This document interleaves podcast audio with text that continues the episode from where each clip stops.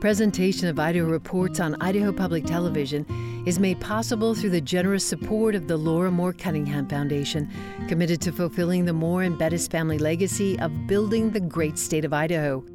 By the Friends of Idaho Public Television and by the Corporation for Public Broadcasting.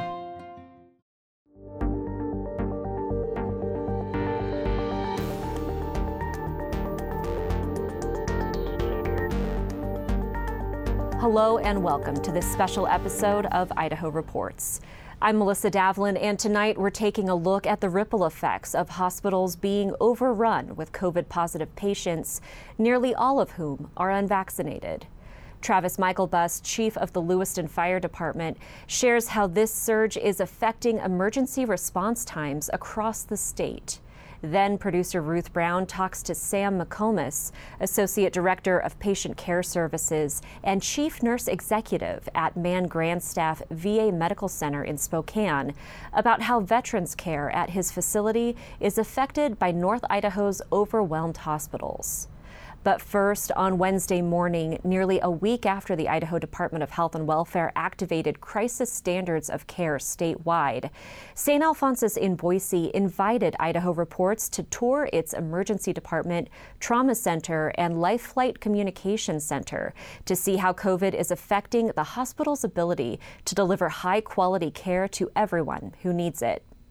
We also got a look at the ICU, where we saw room after room of sedated, ventilated COVID patients, not all of whom would be going home. These bells are placed on the windowsill of a physical therapy room at St. Alphonsus in Boise. The gym is one of several rooms that has been converted to patient care spaces during this COVID 19 surge. The room isn't outfitted with call buttons. Those bells are there to help those future patients summon nurses when they need help.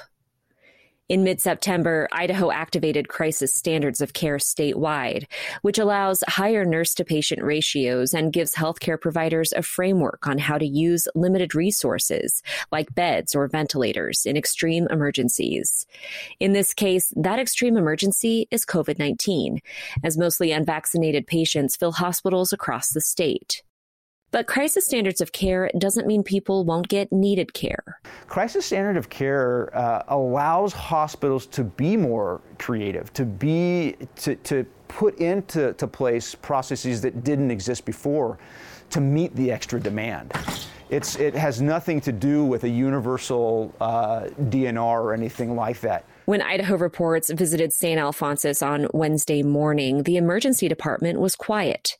That can change rapidly, said Dr. Parker Fillmore, trauma medical director at St. Alphonsus. When it's not quiet, uh, you'll see a patient in every room, in every bed, and every hallway. It's harder to get around, trying to get uh, around people. There'll be three or four people going different directions. Uh, you'll see the nurses really hustling they're working double time, right? Not only just the hours, but just how fast things are happening in the emergency room. It may take longer to be seen by uh, you know, your doctor. It may take longer for that nurse to, to come back and check on your pain level, check on the response to any treatment that's received. It may take longer to get imaging. It may take longer to get imaging results back.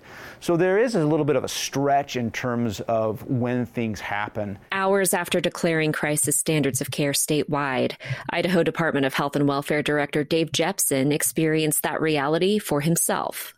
My mom had a stroke Thursday morning, just a few hours after crisis standards of care was activated statewide.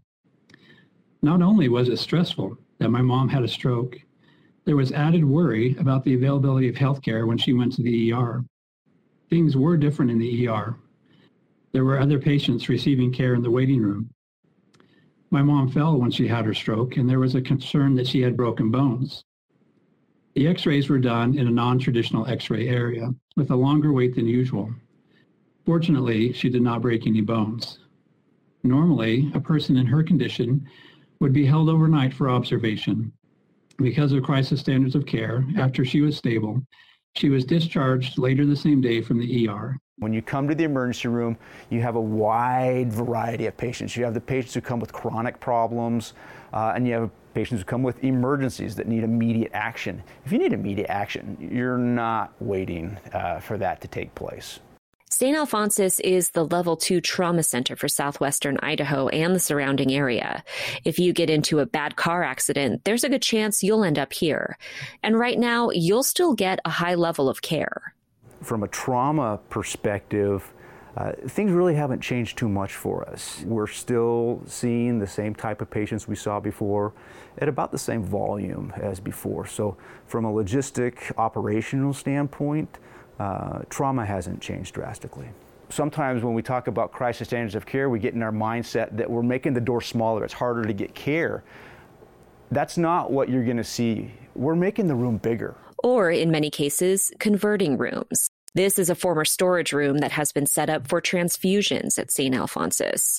The items that were stored here have been moved to a conference room across the hall. This is an operating theater that now has newly set up ICU beds. Now that non emergency surgeries have been suspended, the space can be used to treat COVID and other patients. You know, my mentor would always say uh, critical care is not just a physical location, it's a state of mind. So we can deliver that critical care in the emergency room. We can deliver that critical care in an operating room, in a recovery room. We don't have to be tied to any physical location. That's good news for patients with emergencies and injuries. They'll get care. But the conversion of operating theaters and physical therapy rooms to COVID units comes at a cost to other patients who are waiting for surgeries to remove tumors or are in pain while their hip replacements are delayed indefinitely. Upstairs, the intensive care unit and cardiac intensive care unit are filled with COVID positive patients. There were 26 COVID patients on Wednesday morning, but that's a number that fluctuates often as patients are admitted, discharged, or die. During our visit, nurses were preparing to end life saving treatment for one patient after consulting with their family. Other healthcare workers had just finished shifting patients into prone positions. The ICU was silent, with most patients sedated and on ventilation. Earlier in the week, Dr. Jim Souza, chief physician executive of St. Luke's Health System, said ICU patients at his facility have a higher mortality rate than previous COVID surges. When compared with our winter surge, when our ICU mortality was around 28%, we're now seeing an ICU mortality rate of about 43%. For those who go to the ICU and survive, they will be terribly disabled for at least a short period of time. And I'm talking months. And sometimes that will be permanent. You cannot spend four weeks on mechanical ventilation, paralyzed and sedated, and then stand up and walk away. Not all Idaho hospitals have the ability to care for critically ill COVID patients, and increasingly, critical access facilities are relying on LifeFlight to transfer those patients to regional hospitals. At the St. Alphonsus Boise campus, LifeFlight operates a command center that coordinates patient transportation from the Washington and Oregon coasts to Montana, with 26 bases currently in operation. Often, that means getting patients from smaller critical access facilities like those in Blackfoot or Salmon to the nearest trauma center or regional care center, whether that's in Portland or Idaho Falls or Bozeman. Lately, those calls are more frequent, and some patients are traveling longer distances for beds, like from Coeur d'Alene to Twin Falls. Most of the time, transportation home is the patient's responsibility, and those bills can be thousands of dollars. I, I heard a very, you know, sad story uh, recently uh, about a, a, a, critical access hospital really struggling to find a place to transfer uh, their patients uh, you know, a patient who was bleeding and needed a higher level of care. And, and, you know, they mentioned that they called 30 or 40 different facilities, and all of them said we're full. But Dr. Fillmore emphasized that those caregivers will keep calling until they find a bed. I think that is a sign of a robust health system, right? That we can coordinate care no matter where you are, right? That we can use our resources to the maximum. Even if those resources include bells in lieu of call buttons. Dr. Fillmore said that in addition to getting vaccinated, Idahoans can help ease the strain on the healthcare system by taking care of themselves and avoiding dangerous situations that might land them in the emergency room. Our thanks to St. Alphonsus and to LifeFlight for giving us access. For some patients in emergency situations, their first encounter with the healthcare system is EMS after a 911 call. On Friday, I spoke to Travis Myklebust, chief of the Lewiston Fire Department and president of the Idaho Fire Chiefs Association, about how the increase in emergency calls related to COVID is affecting response times and patient transport services. How has the recent surge in COVID cases affected your ability to respond in a timely manner? Well, you know, the, the COVID calls have definitely had a significant uptick over the last few weeks. And then you add that to the already current call volume. Uh, it's been a busy summer alone. And then you add the COVID to it. Uh, it's it's been it's been really hard. We actually last month was the uh, largest number on record in our department's history for the number of EMS calls in in a in a month. And uh, as we're finishing out this month, uh, we anticipate we will break an all-time department record for the number of EMS calls. How does that affect your response time? Uh, you know, it, it, it, it, throws a challenge and, and it, it's requiring us to look at prioritizing. And, and I say that it hasn't impacted us as much, and, and that's because of my staff.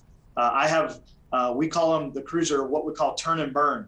They go on a call, they get to the hospital, they drop the patient off, and then as soon as they can get the gurney made and get supplies, they're going to the next call, which then creates a big deficit on our report writing. And um, but you know we are having to prioritize whether we're sending an engine company to a, a call or a chief officer or a medic crew utilizing mutual aid. We go to all calls, and so if we're tied up on EMS, and what we're seeing is we're seeing what we call call concurrency when we get one call, we're seeing three or four calls in the next 10 minutes. And so we're calling an off duty personnel, and it is, it becomes a very big challenge. You're president of the Idaho Fire Chiefs Association. What are you hearing from other first responders around the state? Uh, I just had a board meeting with all of our board of directors just before this interview, and the message is simple: as uh, every department is seeing a significant amount of call volume, um, which then is taxing their system and then more importantly, is it's taxing our employees. I mean, that we've been dealing with COVID for 18 months, and now with this this this last Delta variant surge, um, they're just worn down. And, and of course, we've had coming off of a wildfire season of of one we've never had before, and and it is truly we're really worried about them being worn out. But that's the message across the state. Uh, is that our, our we're just going on a lot of calls and everybody's having to prioritize their responses and you know what we don't want to do is you know have to delay responses but because of priority dispatching we may take uh, an alpha a low acuity call and we may have to wait 10 minutes and um, before we can get someone heading that way you know, you've mentioned your employees a couple times, and you mentioned that they, they turn and burn. They they turn around and they go right to the next call. Uh, have they also had to deal with themselves being out and having to isolate or be in quarantine because of their own exposure? You know, here in Lewiston, we've done well um, with the, you know, we have standards of how we live in the fire stations and and and what how we go on calls and and taking all the protective means we can. Um, but yeah, it has a has an impact. And then the bigger impact is those that are off in quarantine.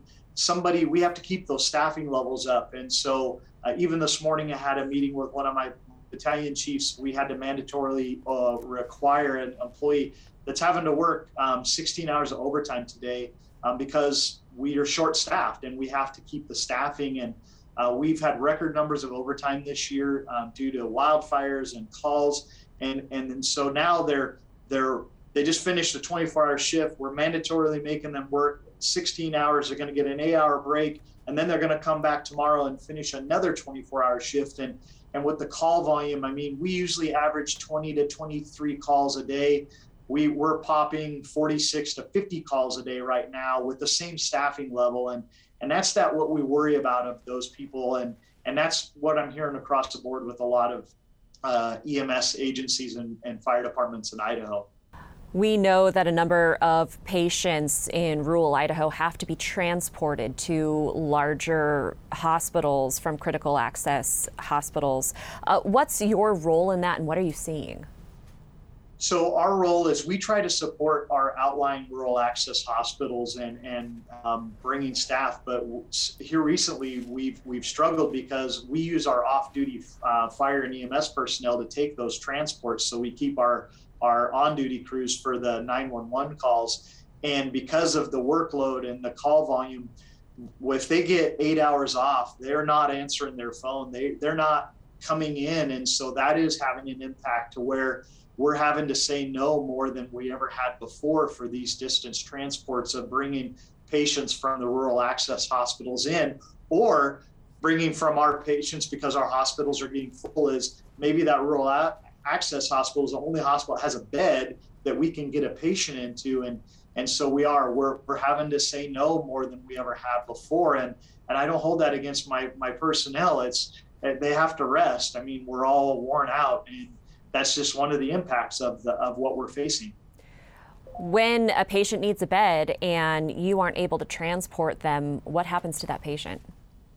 You know, it, it's it's an interesting deal because that bed, if if the medical facility, it's kind of like a lottery. We get the bed, and if they can't get the patient transported or en route within a, a, a period of time, they may lose that bed completely. Which then now that takes the medical facility having to go back through the process of calling and trying to find another place. And so that is one of the impacts that we are seeing. Uh, and then maybe that patient's stuck in the emergency room, which now, if we transport an emergency call in, uh, they, you know, they may have to wait in the waiting room for a few hours because, you know, our, our, our emergency rooms that maybe have 20 beds. Well, if they're holding patients um, because there's no place in their facility or another, maybe now we're down to a 12 per a 12 bed ER instead of 20, and that's an impact where motor vehicle accidents. We're seeing a lot of traumas right now in motorcycle, motor vehicle, and and illnesses that aren't COVID related, and so all this just kind of creates the the perfect storm to where we see these critical patients of of are we going to be able to get them the care they need in the time frame they need how about patients who need to move to hospitals that are even further away? What's Life Flight's role in that?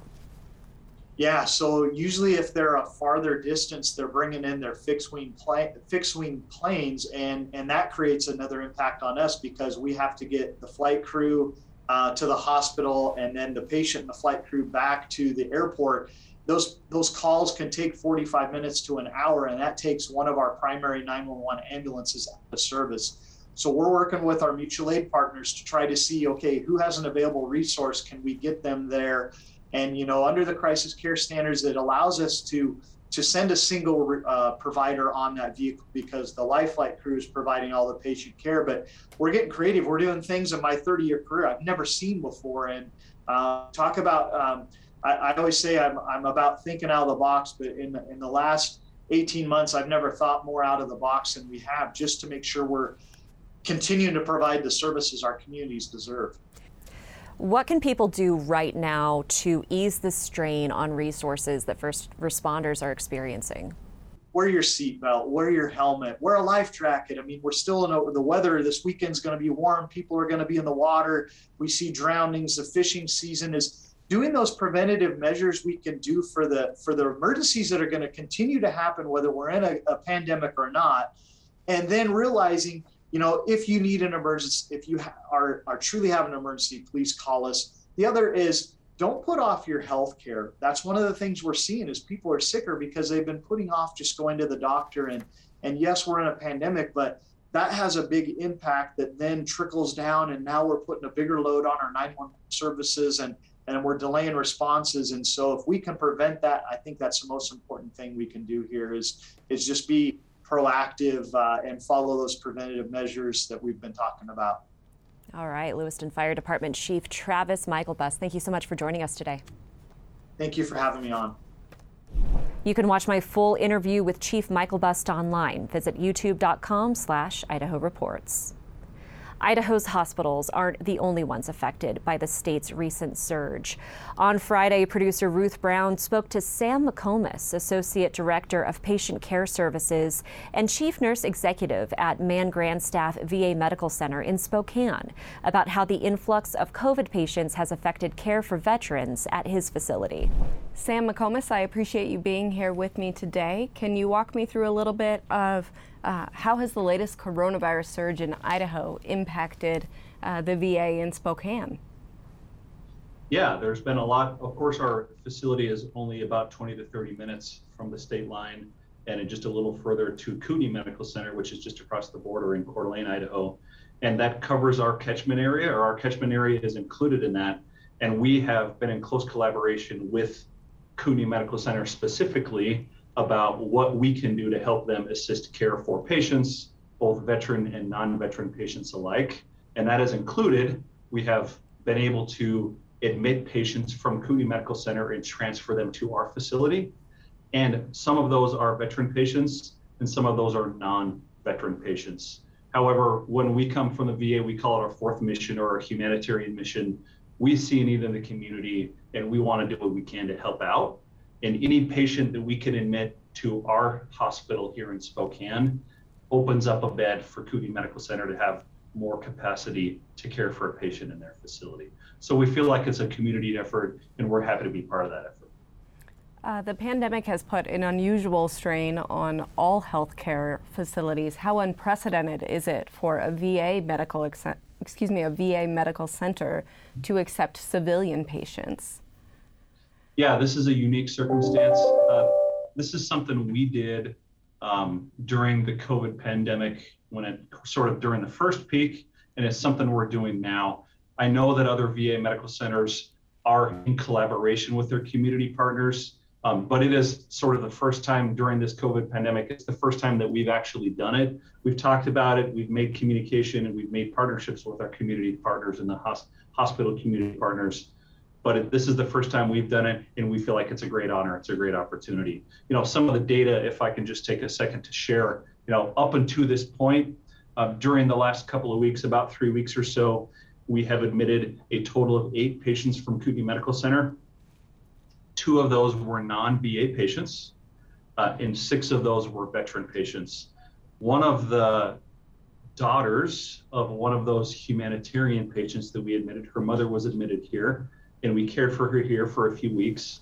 Um, upon triage and evaluation in the emergency room, her mother was preliminarily told, we may not be able to admit you, even though you may or may not meet criteria for admission, just because we're so tight. Um, and then we were able, in collaboration with our partners at Kootenai, to offer that patient admission here. And the daughter reports how thankful she was that we were able to offer admission to that patient here and she was very complimentary to the care we were able to provide here. Um, she is also a healthcare professional, the daughter is, and we were able to uh, get some information from her specifically about the top level care that her mother was able to receive here. And we feel like that's one example of the great work we can do as community partners together with our partners in Idaho.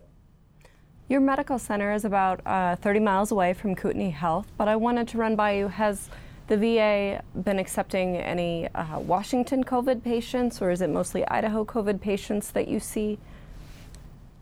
Yeah, of course, it's a combination. Um, specifically, we are, of course, we have an urgent care center here. We have all of our regular admissions that we see here. Uh, we have just, we have seen an overall increase in demand from both Washington, Idaho, Montana, all of these areas. There is an increase in demand. Um, one of the other partners that we've partnered up with here in Washington is our state veteran home. So this is not a VA entity, it's the Washington State Department of Veteran Affairs. They have a long term care facility here in our community, and we've built a great relationship with them. And um, we have also admitted some of their patients here so they can receive a higher level of care. All of this related to COVID and COVID like illnesses. Outside of the pandemic, the VA, of course, offers a variety of services to veterans. Have you had to reduce any services that uh, perhaps would normally be uh, provided to veterans in Washington? Yeah, great question. So this is a balance that we, this is a fine line that we walk every day. Uh, of course, uh, it comes down to doing what we can to offer the, bo- the most care we can to as many patients as we possibly can. Some of those outpatient, non emergent services have been impacted. We have had to divert resources, mostly staff members, to help care for our more acutely ill patients.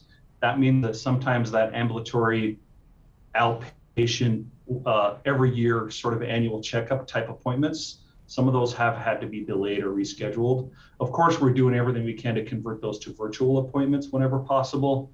Um, we do what we can as a sort of a makeup. We've offered a lot of overtime and extra hours to our staff members to be able to do that work. But still, yes, there are impacts to some of those outpatient services. Has that resulted in any adverse outcomes for patients who perhaps would have gotten that care had it not been a pandemic? Yeah, that's a great question. That's something we wrestle with all the time as well what if what if that patient who's waiting um, has something bad happen to them? So that's why we have done. I'm especially proud of our home telehealth team. This is a team of nurses who contact patients by phone. And we've been especially vigilant with those patients who have tested positive for COVID, but were not admitted. Maybe they were not ill enough, they didn't meet criteria for admission, um, but we still know that they tested positive for COVID we have a team of nurses who are reaching out to those patients on a regular basis to see how they're doing. Are your symptoms getting worse? Are you able to get things done that you need to done? Do you have the support you need at home? And that's one of the measures um, that we are doing to, because of that very concern, we're doing what we can to reach out to those patients in a proactive way, most of it virtually, just to connect with them to see how things are going. Earlier, we talked about equipment. Uh, it's my understanding the VA has shared some equipment with uh, other hospitals. Can you walk me through uh, how those resources have been divided? Yeah, thanks for the question. So we uh, early during the first COVID surge, uh, we identified the opportunity where maybe it would be wise for us, for our facility, and also as a community partner, to increase some of our equipment, such as things like ventilators um, and the and the equipment that's associated with ventilators. And so one of the things that we've been able to do during this most recent COVID surge is we have lent four ventilators to our friends at Kootenai Medical Center and also four additional ventilators to a partner, North Idaho Advanced Care Hospital in the Post Falls area, where we're able to lend that equipment to them. And from our perspective, they can use it on whatever kind of patient they need to. And it's a great opportunity for us to, versus that patient simply, or that ventilator sitting here in storage or sitting here getting maintenance. We, we can send that ventilator out, and that's another patient who gets to be on a ventilator. It kills us to know we have colleagues and counterparts who may be in that crisis standard of care where they have to decide here, I, and as an example, there are two patients who need a ventilator, but I only have one ventilator we heard that and said, hold on, we can help. So that's one of the ways we're trying to reach out.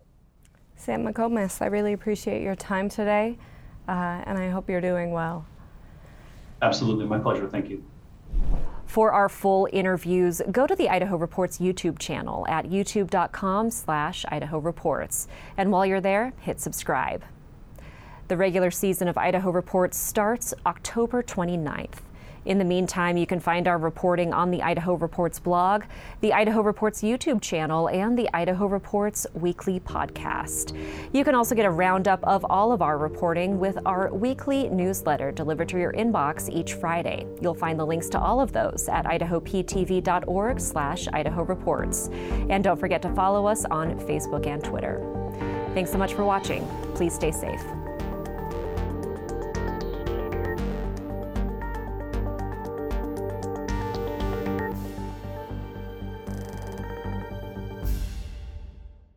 Presentation of Idaho Reports on Idaho Public Television is made possible through the generous support of the Laura Moore Cunningham Foundation, committed to fulfilling the Moore and Bettis family legacy of building the great state of Idaho. By the Friends of Idaho Public Television and by the Corporation for Public Broadcasting.